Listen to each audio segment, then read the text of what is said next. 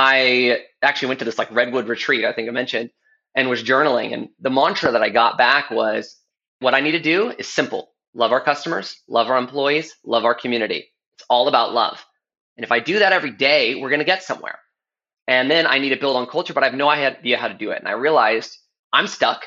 The company's stuck because I'm stuck. I've not been growing as a leader. I've been rooted in an old identity as a serial entrepreneur. And I need to embrace identity as a leader building an enduring company with a healthy culture. So I just went and found every mentor I could find, every book I could find, because I realized I need help. And I actually would say all great change starts with that realization.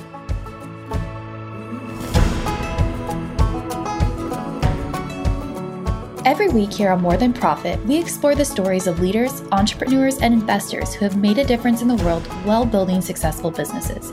We sit down with each guest and dive into their personal journeys, their struggles and triumphs, and the lessons they've learned along the way. On this episode, we sit down with Andrew Laffoon, co-founder and C E O of Mixbook. Andrew began his career in nineteen ninety-seven as an independent web developer, creating websites and developing Flash demos, a custom content management system, and corporate websites. It was in two thousand six, after graduating from U C Berkeley, that he and a friend co-founded Mixbook, an online design tool for creating photo books, cards, calendars, and wall art. What has been interesting about his story is that after seventeen years at the helm, he recognizes that what he is building is much more than a technology product to help people organize their photos, but a company that impacts people and community through storytelling and the power of human connection, that their number one purpose is to help people connect with the people they love. Listen in as we talk about everything from his early accolades and the plans for a typical Silicon Valley startup story to his epiphany around building a company based on culture.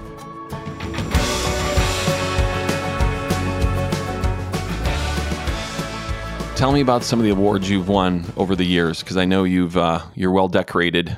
What are some of the awards you won? Well, you know, I don't want to boast, but uh, when I was in high school, I was voted most conservative and most liberal.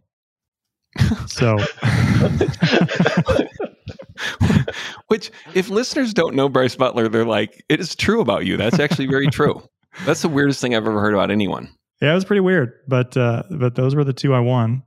Uh, well, yeah, and I'm also and a Kentucky you, Colonel, you know, as you like to point out.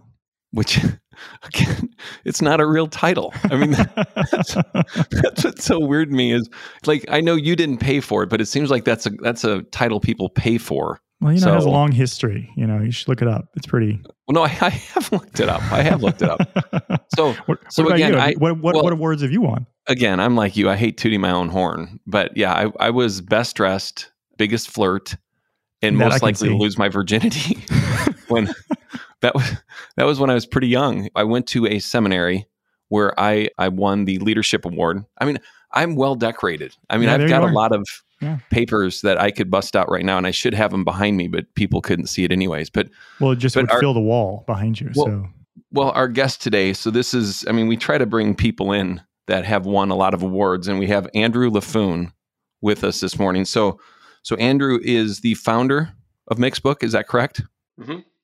Founder, C E O. So, and I had a co have a co-founder as well. Well, let, for, that person's not here, so let's take all the credit. That's what we do here on More Than Profit. So poor person's not even here. So so let let's talk about let's talk about your did you ever win any awards in high school? I was mostly homeschooled. So yeah, I got all the awards. Okay. This is going horribly wrong right now. So, so Well, I mean, so, but you went from homeschool to uh, U C Berkeley. I mean, that's a pretty prestigious path. So, I mean, that's an award in and of itself. That's true. That's true. Yeah. Well, it always helps when your mom probably got you in there. So, again, that's not anything. That's not an award on that one either. But, yeah. but so I, I, I am curious. So, what's an award you've won for your business? Ooh, well, of late we've won the number one best culture for startups from Built-In, and number one rated photo book from New York Times and many others. And th- there was plenty in the earlier times too, Inc thirty Under thirty, America's Most Promising Companies, this type of thing. Wow. And so that's that's actually, so you go from zero to hero like that. That's pretty amazing. Well, yeah, it was an overnight success. You know, we just started the company and three days later we were winning awards, just, you know, the way it should be. For, for real. Three days later, you really were. Three days, seventeen years, give or take. Okay. Yeah. That's, that makes a lot more sense. So get us back on track here, Bryce. So, so we have, so we have Andrew, give, give a little introduction of who Andrew is. Well, I mean, he's already said it. He's the founder and C E O of Mixbook, which, which actually it was going to be one of my questions because it's actually quite unusual. You, you literally graduated from U C Berkeley, probably, I don't know, maybe a year in between, but then started Mixbook. And you've been there for seventeen years. That's right. One, that's unheard of anywhere, but specifically in tech. Like the fact that you founded a company and you've been there now for the last seventeen. What's that experience been like for you? I mean, obviously, I'm, I would imagine when you came out of U C Berkeley, Silicon Valley was booming with technology startups and just this idea of build fast and sell. So I'm sure like when you first started, that was probably your your mindset. Like, hey, we're gonna we're gonna kill this thing. We're gonna do it for a couple of years. And here we are seventeen years later. So what, what's that experience been like for you? Yeah, that was definitely the mindset in Silicon Valley. If you're going for a long time, either you have I P O'd and had become super famous, or you're a zombie company. You're kind of the Walking Dead. And there were there were some years where it felt like that. But when we started the company, we had this dream. We had a big idea, which was to democratize storytelling and to democratize creativity. And that was really exciting. But even so, we thought we're going to start the company, we're going to raise money, and we're going to sell it in three to five years. And we're going to make a ton of mistakes. And then we'll start a new company and we'll do better. Turns out, instead of doing that, I just continued to fix mistakes at the current company. That makes a lot of sense, though. But I think one of the things that's really interesting is in that journey, obviously, you had this, this mindset from the early kind of influence of Silicon Valley and just kind of technology in general. But how have your desires for your own life and the, and your desires for Mixbook changed in that time period? Dramatically. twenty-two-year-old Andrew was a lot more focused on, I mean, I always wanted to make an impact. That comes from my background. My dad's a pastor, his dad's a pastor, and I always thought the job of a leader is to impact people in a positive way. But when I got into entrepreneurship, it's very easy. I'm an engineer, so I was enamored with the technology. I was enamored with the idea of making a global scale impact. And when we started getting all these awards, you know, you mentioned awards, and I kind of like have to shake off the nervousness because when we got all those awards the first time, Inc thirty Under thirty and Forbes, America's Most Promising Companies, it got to my head. I actually took mm. it to my ego and I felt like I'm something now because of these awards. Of course, as it turns out, the awards don't actually add anything to you, but I did let them add something to me and it was not good. And I realized, okay, my desire for pride and identity and security coming from my work is so destructive. We made a lot of bad decisions. I hired a lot of the wrong people, had to do a big layoff. We had these crazy expectations, way too big, made a lot of bad mistakes, and luckily grew through it. But it took about three, four, five years in a wilderness to actually learn those hard lessons and accept some humility. Yeah. So how does that affect, like, how did that manifest? Like, so if that really, so you, you know, you said, I took it, I took it to my ego. So you get those awards. How are you, like, how does it manifest? Like, how do you, how does it, is it the way you act at home, the way you're treating employees, the way you just look at yourself in the mirror? How did that, like, how did that happen? You know, it wasn't that I treated people disrespectfully. That was, that's just not me. It was yep. more of trying to surround myself with people who looked good in, in a sense of, looking at the resume, like, oh, look at this person. They were the C M O of this company. They were the C T O of that company. That's a person I need to have. And we're going to get press about it. And we're going to get more famous about it. And I'm going to attract even more great people. And being surrounded by the great people makes me feel like I'm great. And then the mm-hmm. second, actually, in, for me, oh, gosh, what's weird about this is the more you get those awards, but then things are not all going the way you think. Pride and insecurity are weirdly related. We have pride right. on the outside, but inside it's an insecurity. And so for me, that manifested to not actually being a very effective leader, to be honest. I brought in all this great talent who was actually playing a lot of politics and empire building and making a mess of things, as happens in high growth startups, right? You're growing three hundred percent a year. There's a lot of opportunity for that. So I made just a lot of bad decisions. I didn't hire intentionally on culture. We didn't have a mission. We didn't have values.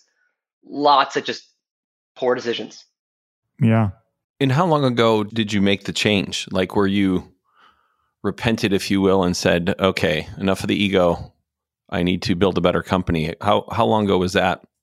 Or was that just a gradual, like you had a, did you have an awakening one day where you're like, I've seen the light, this is wrong? Yep. Like most things, it's gradually then suddenly. So there was lots of different moments. I started getting connected with other entrepreneurs who I think were much more soulful in their approach. And I learned how to deepen my approach and how to integrate my faith and my sense of purpose into what I do. Really, though, it all came to a fore in twenty eighteen, and we had some pretty big disappointments in the business. And I was sitting there thinking, I'm twelve years in to this company. Am I doing this with my life now? And I had already had the realization of, we're not growing that fast. We're not that sexy of a company anymore.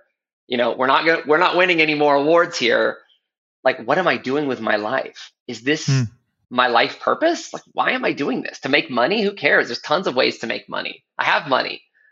And I realized, okay, if I'm not doing this for a deep, soulful reason, I need to just sell the company and move on. And I ended up going on a retreat and really trying to figure out, is this what I'm called to do? Is this what I'm supposed to do? And that's when I really realized I've got to build based on culture. I've got to build based on mission. I've got to build based on the right reasons. And they might not lead to a huge exit. That might not lead to making tons of money. It might not lead to being famous. Who cares? But if I do the right thing for the right reasons to make an impact on people, I'm going to be satisfied. And I'm going to attract the right employee base who actually wants to do that. And we're going to build a company that can last for generations and make an impact. So that's I read a, really changed it. I read an article uh, about you. U C Berkeley did of alumni. And, and one of the things it talked about was one of your values is surrounding yourself with great people, which seems like, and that was actually a recent article, but you actually just articulated that that was one of the things that led you to this idea of uh, integrating all of these accolades more closely to your to your identity or ego. So it seems like that thread has always been there. Surround yourself with great people, but maybe your definition of what defines great has changed. Is that true? What is it now that you're looking for in people as you're as you're hiring and building your company? Character first. So back then, we always had an idea of values. There was always some basic belief that we could agree on. But the we didn't document it. We didn't really interview very well for it. And we definitely didn't make decisions based on it on a daily basis. And I back then, it was just like, give me the smartest people. I want the smartest people. I'm like, a little ego is okay. I don't want a-holes, but I want the smartest people, the most talented people. And I still want really smart people and really talented people. And I want people smarter than me. But I also want people who care deeply about others.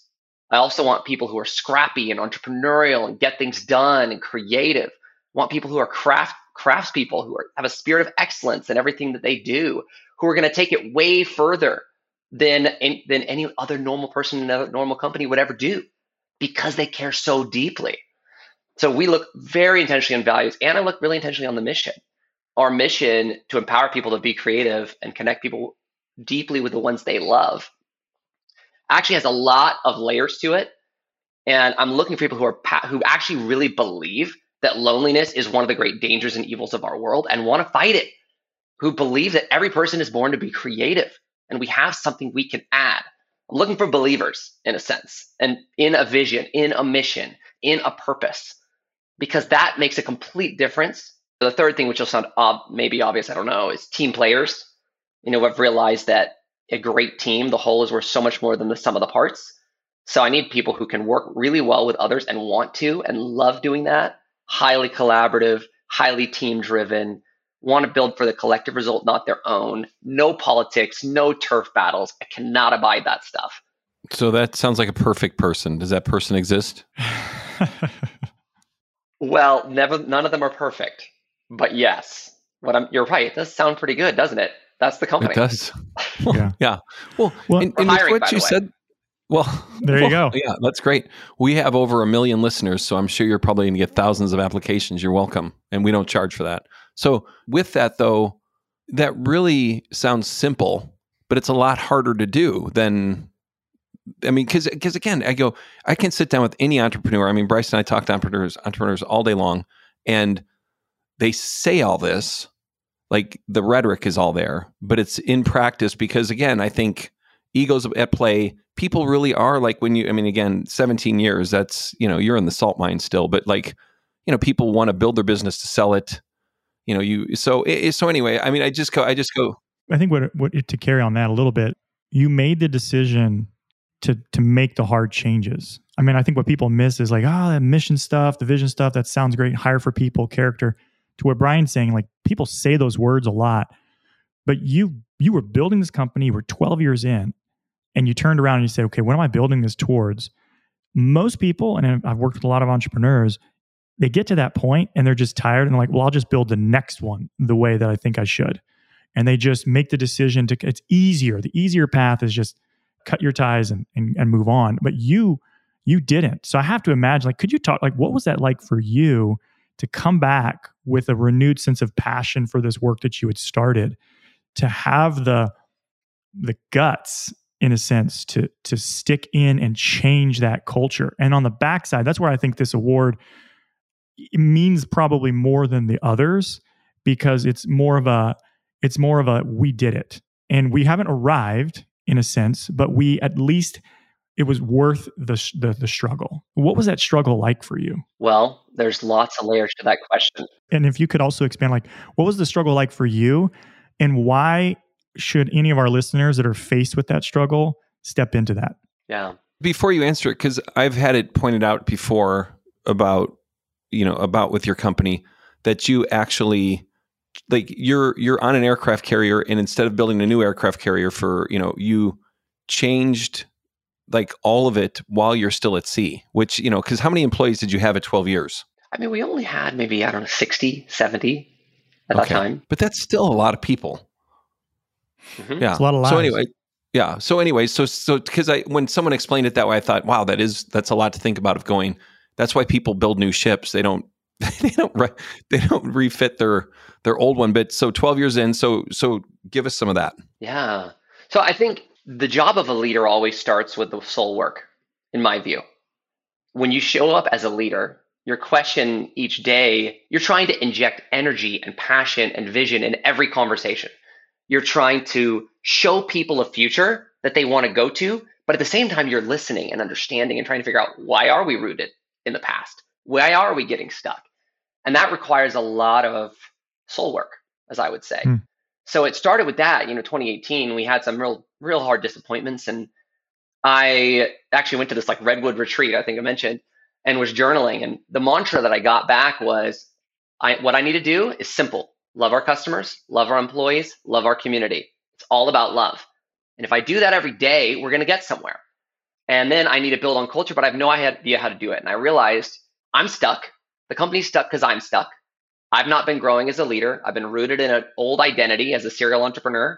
And I need to embrace identity as a leader building an enduring company with a healthy culture. So I just went and found every mentor I could find, every book I could find, because I realized I need help. And I actually would say all great change starts with that realization. And having the humility, the teachability, which I think is a quality oftentimes it's missing in a lot of uh, entrepreneurs, which which is what I, one thing I look for is like, do they, are they teachable? I want them smart. I want them confident, but are they also teachable? And that that's, I think, a, a distinction that I think uh, sets you apart. Yeah. So then it sounds like, oh, so you just put values and mission and that's what people think. And no, it's actually... It's very, there's a lot of nuance to it. The reason we didn't have values, actually, we tried to put values at the beginning. And I remember reading about Enron, and they had great values. And you look at the outcome, and I was terrified of this. You've got the values on the wall, and the actual reality is either they're ignored, best case, or they're laughed at, and you do the opposite. And that terrified me, because I thought, if we do that, that's the worst of all worlds. So might as well have no values on the wall, because at least then we won't, it won't be a laughing stock and it won't be something we just ignore, which is also stupid, but there you go. So when we actually came up, but about, real, but real. So I think, you know, twenty eighteen was that realization. twenty nineteen is when I actually found a lot of my, the answers. That's when we've got the right people in place. We hired the Table Group, Pat Lencioni's consulting group, a great now friend of mine, Chris Jensen, who's really helped us, actually continues to help us. And put in place mission, put in place values. And a lot of times people talk about, oh, if a new C E O comes into such and such company, they're going to change the values and the mission. It's going to be so terrible. And I'm like, it's not so easy. If you're going to change the values and the mission, expect to trade out at least fifty percent of the company, the people. Because a culture is people, that's all it is. And when you change the values and the mission, though, then the work becomes change the people, and people are really hard to change. You ran into that. Oh yeah, almost my whole top two levels of leadership swapped out. I mean, most of the company transitioned. Wow. And it was over a period of time, right? Like some people, many people will opt out. Like, okay, that's where we're going. I don't want to go. And if that's not happening, you're not communicating it strongly enough. Today's financial institutions operate on a massive scale, and what used to be peer-to-peer practice, that is community lending, has developed into a large centralized system designed to facilitate the exchange of value. Our modern and now global financial marketplace has evolved from simple to complex, with more and more opportunities for using capital popping up every day.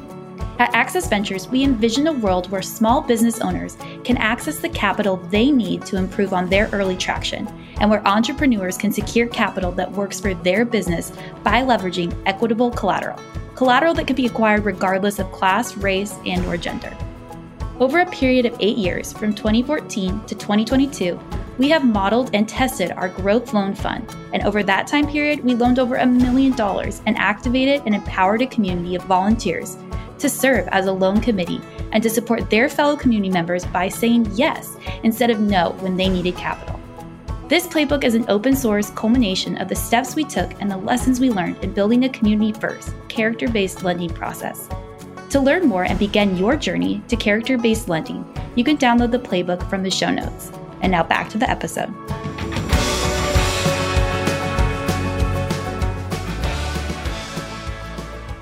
I have to imagine when you're working at this point with some consultants helping you think through, they're being radically honest with you and saying, hey, this is what it's going to take.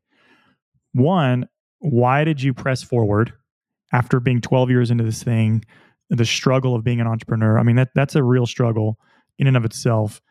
Why did you have this this burning desire to make that change? And then how can some of our listeners who might be in that situation themselves, why should they press forward? I mean, I think that's the biggest thing is like, more often than not, I just see people, like Brian said, building other ships. Yep. An author who's really inspiring to me is Simon Sinek. And he talks about the golden circle. And people don't buy what you do, they buy why you do it. And I think for us in life, we've only got one life to live. And you can just follow whatever the opportunities are. But at some point, you're going to have a wake-up moment where you're going to realize, okay, I'm X percent through my life now. And I haven't actually been owning this thing. I need to be choosing what I'm doing for a reason. And if I'm not, I better go figure out what is the thing I'm supposed to be doing that I want to be doing with my life. And that was my choice point, twenty eighteen. Once I made that choice, I had a ten-year commitment in mind. For ten years, I'm going to go and build this thing. For me, ten years is my version of forever. So who knows? It's not actually, there's no intentionality around like in ten years exactly, I'm going to stop it. That's not the point. It's more of I'm committed to this thing. Now what? And what am I committed to? What is the impact Mixbook needs to make? What is the impact I need to make on our customers, on our culture, and on our employees? And I realized too, culture is a powerful thing. I know maybe I'm going off script from what you're thinking.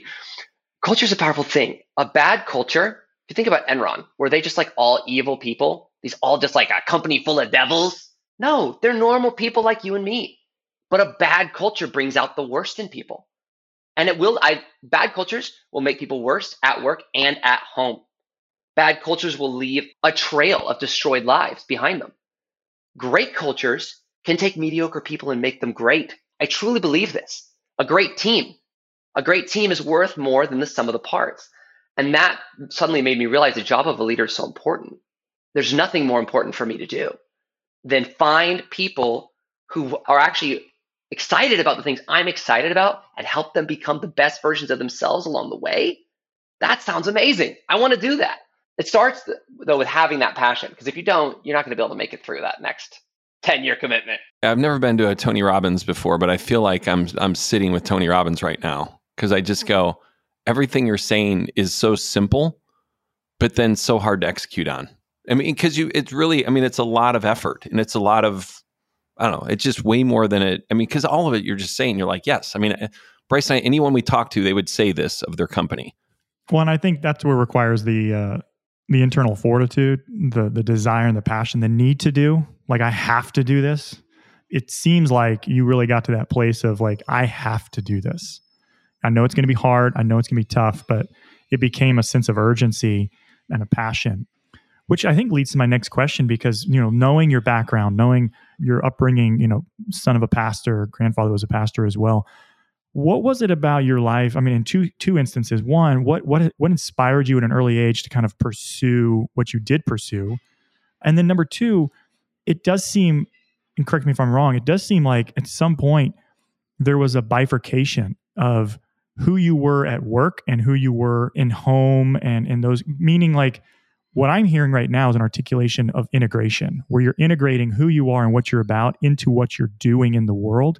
Whereas before, when you first started Mixbook, it seems like those were somewhat divorced. It seems like your impact and, and who you were as Andrew Laffoon was maybe outside of Mixbook, and Mixbook was the thing that you did and you were going to move forward and sell it. So I'm just curious if you ever recognized that about yourself, and was that more of a cultural dynamic because you were in Silicon Valley and that's kind of what you did with tech, and tech wasn't about impact, it's about making money and on to the next thing.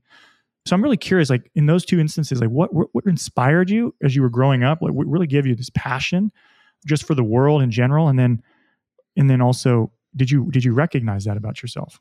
So growing up, I was a weird kid. I grew up in North Carolina, small town, tobacco farming town. And I was the kid, and all most of my friends were out playing sports and doing the things you do and in that area. And I was at home taking apart every bit of electronics in the house and trying to figure out how it worked and modifying it and putting it back together. It rarely ever worked again. So that my parents eventually uh, got me a computer and said, here, why don't you take this apart and build this? And that, of course, was the beginning of a lot of fun things. I was always into technology and engineering and coding and tinkering and all of that. So I was a, I was a weird kid in that. And my dad pretty quickly identified, okay, you're not going down this like pastor route. You're going to be doing something different with your life. And I, at and age he was, twelve, he was okay with that. Mm, yeah, he was. Yeah. He, he just recognized I was different. And so he actually connected me with this entrepreneur. When I was twelve, I went and hung out with a bunch of people at Duke University. Wow. And one of them taught me how to code, taught, showed me the wow. internet for the first time. This is nineteen ninety-four. And right at the beginning, and I was, and then gave me a series of books on tape from an Australian entrepreneur. And the book on tape series is basically like, if you're good at technology and business, then you're called to go and make an impact on the world, because there's no better way to make an impact on the world than through building corporations. It caught me completely. I'm like, that is me. That is my calling. That is my life. That's what I'm going to do. So I ended up starting my first company in high school for that reason. Now, granted, that was a totally different thing. That was just designing websites for other local companies and that type of thing. It wasn't building some kind of venture scale. I don't even know about V Cs how, back then. How old were you though? How old were you? I was fourteen. Wow. Okay. For that one. That's awesome. That's awesome. That, that is really awesome. Yeah. As far as separation of personal and work, I never intentionally did that. I just didn't know how to integrate my faith hmm. and personal beliefs into my work. I just, I didn't really know what that looked like. I just thought about that as being ethical, doing the right thing, treating people well. You know, my worldview is that all people are worthy of respect and love. It's okay. That's going to change how I affect things. That does change how I hire people. I really believed in the value of being intelligent. Like I had a lot of beliefs, but they weren't, they were just, you know, twenty-two year old Andrew. And as I matured and as I grew and as I got exposed to more uh, other entrepreneurs who were actually integrating their personal beliefs and their faith and that into their work and into their companies and how they build, I realized, oh, how much more is possible and how much more fulfilling would it look like if my work was just an outflow of who I am, as opposed to being this separate thing. So yeah, I think it, it was a maturing process. What year did we meet? twenty fourteen. So, and by the way, wow. that was a huge turning point for me, because before that, I really didn't understand the idea of work as human flourishing. And it's human flourishing for everyone you touch. It's for the employees, it's for the communities, it's for the customers, all three. And that idea of work is good. It's good. Yeah, yeah, yeah. And you can do good it in good or bad ways, but it's fundamentally what we're made for. And the idea of you can actually create a culture, the culture itself of the company can make a positive impact on the world, even without all the other pieces. the product and the profits and all that. When you add it across every lens, trying to actually make good occur, the impact scales crazy. And it's unlike a nonprofit. Sorry, now I'm preaching to the choir here. Unlike a nonprofit where you're always having to raise money to build things, the company is making money, and as a byproduct, good comes out. It's a machine that produces good. That's crazy to think about.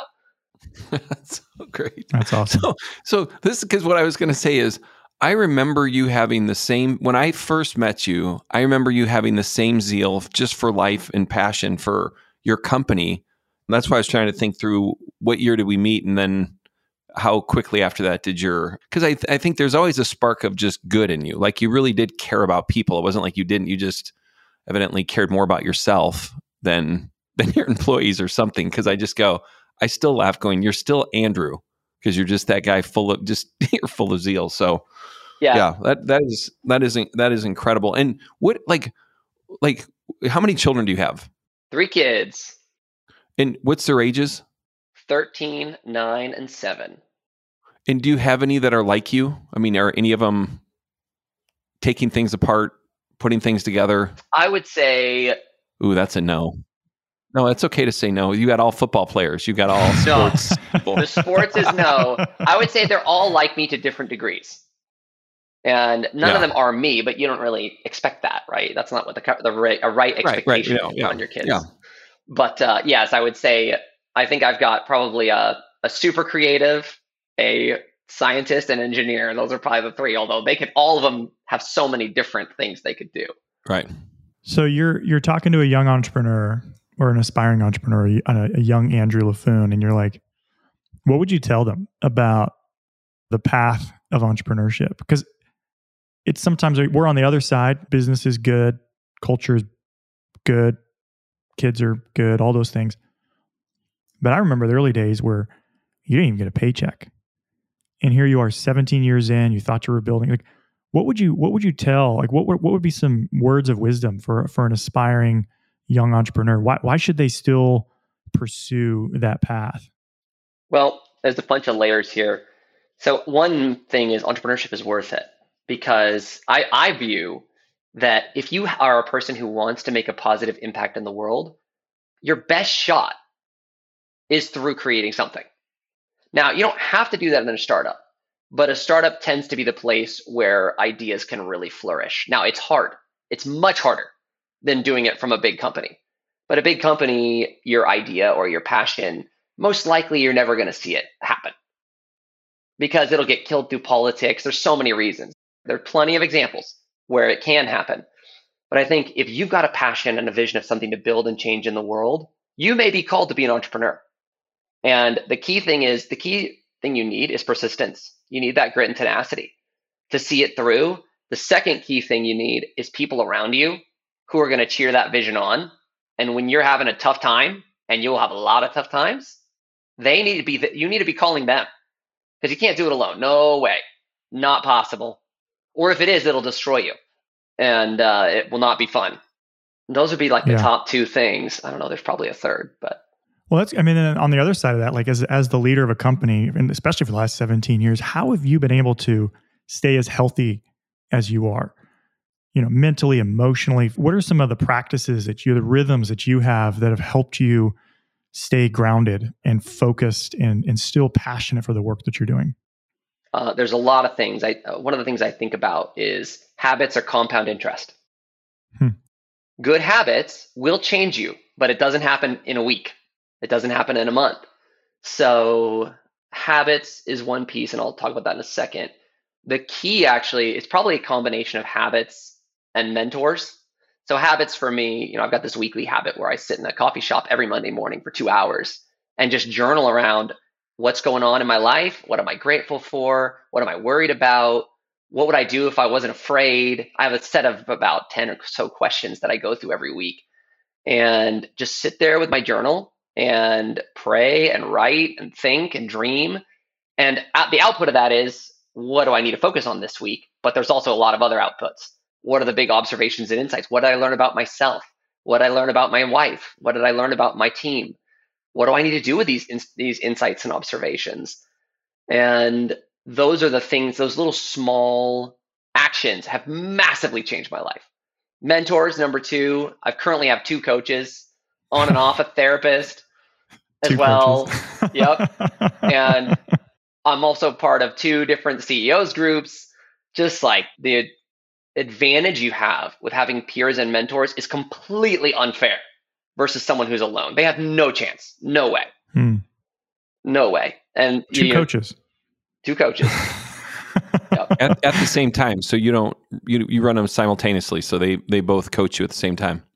Uh, not at the same like actual time, but yes. Yeah, no, no, no. But yeah, week. yeah, yep. yeah. And do they have a different? So I, I want to press there a little bit. Do they have a different goal with you? Like if one coach focuses on this, another coach focuses, or are they pretty similar? And you're just looking for additional insight, or what? What does that look like? They're different, quite different. Okay. One is more like my leadership culture coach from Table Group, and he's my okay. coach, but I also he's doing a lot of other things within mm-hmm. the Mixbook context. And the other is more like my personal growth coach. Awesome. Yeah, that makes sense. That's good. That's good to hear. And I'd be curious real quick before we move on. I, if you'd be willing, I'd love to help our, because our listeners, sometimes people don't know what to ask themselves. So if you really have these like ten questions or so, and, and you'd be willing to share them, I'd love to put them in our show notes so people could yes. also uh, incorporate that into their lives as well. The other thing, Bryce, that, that struck me going, so, um, you know, we get thousands of letters every week from listeners. It's just crazy. But I I was going to say the thing that's interesting is I think parents are always trying to think about their children. And to me, it's that great when you think about what your dad did by sending you to Duke at that age, because it's that thing going, we're always going to be the primary caregivers, primary leaders, you know, teachers, all that stuff to our children. But going, think about for us going, how do we find these other mentors in a sense going, think of the inspiration that you received and really you are where you are today because of that guy who gave you that series by showing you how to code and, you know, all that stuff. I'm just like, that's the kind of stuff as parents were like, that is gold right there. Mm-hmm. That is gold. one hundred percent. Yeah. And I'm still, I'm still in touch with that, with my friend Don, because he was that key turning point in my life. Oh, that's have, awesome. Have you, uh, what was that person's name? Don, Don Shin. Don, I, I hope Don doesn't listen, but um, you probably should give a little bit of money to that guy or maybe some ownership in the company. That's just me. I mean, it's a little bit like Nike. A little advisor share or something like that. Yeah, you know? exactly. Exactly. Yeah. So, yeah, Andrew, we could talk. I mean, this has been one inspirational to me and just thankful that, you know, we're friends and we get to see each other when we do. But I, I'm curious, seventeen years in, I'm sure the vision for your company has changed. I'm just curious as we kind of wrap things up, what are you what are you building towards now? Like what is what is the thing that that drives you forward that gets you the most jazzed about Mixbook for the future? Yep. Rewind five years. My thought was ten-year vision. First, we need to build on culture. Then we need to build for the future. I think I may have mentioned I'm a technology guy. And in the pursuit of leadership, I thought, you know, I don't know if I'll get to get back to the cool technology. It'd be great if I did. But the key thing is the impact on people. And luckily, we're getting back to the technology too. So mm. we ultimately, Mixbook, today we produce photo book companies, right? We're the number one rated company in photo books. What the company really started in and the root of the company was actually I, the idea of storytelling and storytelling that brings people together. And it turns out photo books are one way of telling stories, but they're not at all the only way. The problem we have is we take a lot of photos. They're all stuck on our phone. The problem we have is that storytelling is freaking hard, takes way too much work, and the average person is not very good at it. And the problem we have is that people are lonely and disconnected. You know, you might use your photos to connect. Photos are a great way to connect because they remind you and connect you to the people that you love. But on social media, it's kind of just likes and comments and fifteen seconds of fame. So for us, we have this vision of building something much bigger, the future of how people tell stories with their photos and using that to connect, both physically and digitally. And the technology that recently has been coming out is going to enable that to be completely different and far faster than we thought. Generative A I. That's awesome. We already use A I heavily in the business, right? Trawling through your photos to figure out who are, which are the best photos, figuring out which are the people that you care the most about, figuring out occasions, helping you find trips, all that stuff. But with generative A I now, we can do so much more to make storytelling easy. And I don't want to give too much more away from it than that, but. Oh, well, that's exciting. That's really exciting. Yeah, very exciting. So things I wrote out about you is I just go, you have an incredible heart and just the way that you see the world. you have zeal and passion. I mean, it doesn't matter what you're doing. You have great zeal and passion. And you're also a person of action, where I just go. And I know that it comes in waves and go, you know, stuff, because I, I want to tell people, like, he is not perfect, far from perfect. But I've just seen you just over and over again, just genuine kindness towards people.